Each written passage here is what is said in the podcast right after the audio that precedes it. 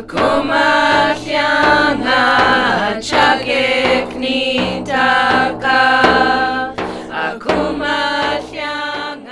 Chamai, hello.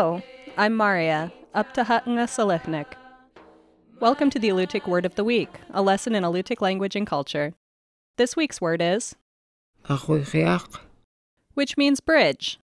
In a sentence,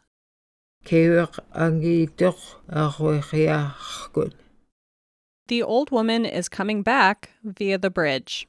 The Alutiiq word ahuihiak means crossing place or ford, and it has come to mean bridge in modern usage. This word is distinct from the term nihak, which refers to a temporary bridge, like a log used to cross a creek or gully. While small nihat were probably common in Alutiiq communities, the distribution of ancient settlements suggests that people relied on boats to cross waterways. Along the Karluk River, archaeologists find many old villages where the remains of houses appear on opposite banks. In places, people may have crossed back and forth by wading. Parts of the river are very shallow, but in other places, it would have been easier to paddle. The historic village of Karluk was this way too. Families lived on both shores of Karluk Lagoon. People traveled by boat to go to the store and the post office, attend church, and visit.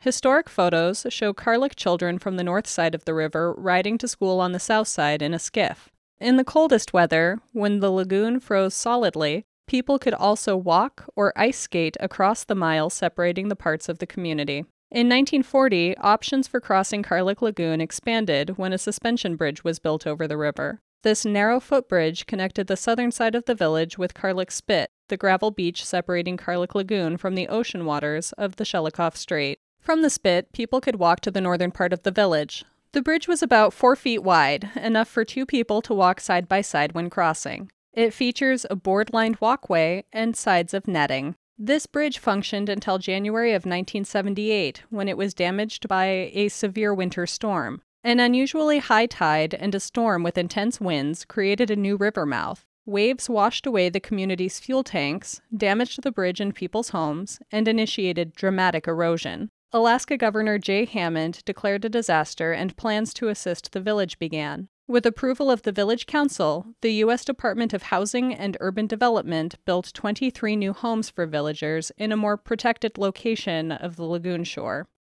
That's the Alutiiq Word of the Week. The Alutiiq Word of the Week is produced at the studios of KMXT Public Radio in Kodiak, Alaska. Words are spoken and translated by elders Nick Alokli and Sophie Shepard.